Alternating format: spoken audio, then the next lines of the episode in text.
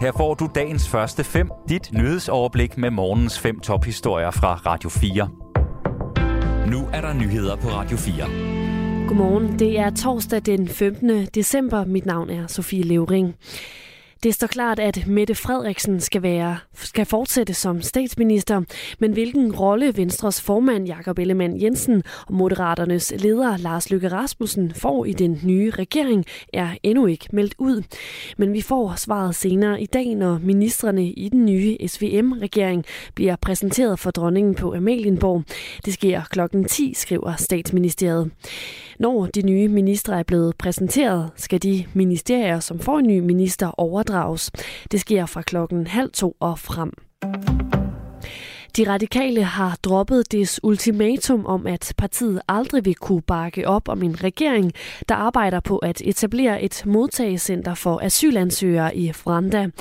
Det siger partiets politiske leder Martin Lidegaard til politikken. Få dage efter valget var der dog enighed i den radikale folketingsgruppe om, at det var et ultimativt krav. Her lød det, at Vranda-planerne skulle sløjfes, hvis partiet skulle støtte en regering. Men nu indrømmer Martin Lidegaard, at det ikke længere forholder sig sådan. Branda nævnes ikke i det nye regeringsgrundlag, men den nye SVM-regering har som mål at oprette et modtagscenter uden for Europa, der skal etableres af EU eller en række andre lande. Og vi bliver ved den nye regering lidt endnu. SVM-regeringens Arne Plus-ordning er en markant forringelse af muligheden for at gå tidligt på pension.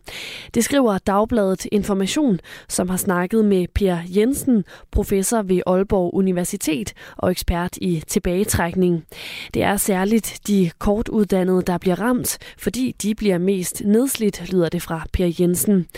Nedslidte vil ifølge Dagbladet Information først kunne gå på pension tre år senere, end de kan i dag. Samtidig vil deres mundlige ydelse være flere tusind kroner lavere end det nuværende beløb. Den græske EU-parlamentariker Eva Kaili kommer til at være fængslet i endnu en uge, før der kan gennemføres en retlig afhøring af hende. Det oplyser hendes advokat. Lige nu er hun hovedperson i en voksende korruptionsskandale i EU-parlamentet, og det fortæller Thomas Sand mere om her. Den 44-årige tidligere nyhedsoplæser, som er socialdemokrat, blev tirsdag frataget rollen som vicepræsident i EU-parlamentet i forbindelse med en skandale om mulig korruption, som ifølge flere medier trækker tråde til Katar. Hun er en ud af fire mistænkte i en sag, hvor en række personer skulle have modtaget bestikkelse fra VM-værtslandet Katar for at øve indflydelse på EU's politik. Eva Kejli afviser at kende til en større mængde kontanter, som er fundet i hendes hjem. Hun er ekskluderet fra den socialdemokratiske gruppe og også af det græske socialdemokratiske parti PASOK. Katars regering afviser alle beskyldninger om, at det skulle have gjort noget forkert, som værende misforståelser og beroende på misinformation. De fire blev anholdt i sidste uge, da belgisk politi gennemførte en række retsjager af hjem og kontorer tilhørende politikere, lobbyister og assistenter. Der blev i alt beslaglagt omkring 1,5 millioner euro. Katar er en vigtig leverandør af energi til Europa, og det spiller en vigtig diplomatisk rolle på flere områder. Men styret beskyldes for kynisk at mishandle og misbruge migrantarbejdere, blandt andet i forbindelse med opførelsen af VM-stadioner. Iran er blevet smidt ud af FN's kvindekommission på grund af love, som strider imod piger og kvinders rettigheder. I den seneste tid har det iranske styre slået hårdt ned på demonstrationer i Iran. Og derfor har FN vedtaget en resolution, der med øjeblikkelig virkning fjerner Iran fra kvindekommissionen indtil 2026. 29 lande stemte for, 8 stemte imod, og 16 lande undlod at stemme. Og blandt de lande, der stemte for at beholde Iran i kommissionen, er Rusland og Kina.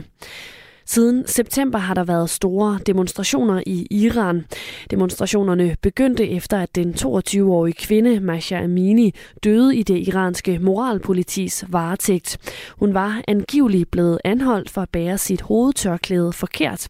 Flere døde i demonstrationerne, og to personer er blevet henrettet for deres deltagelse.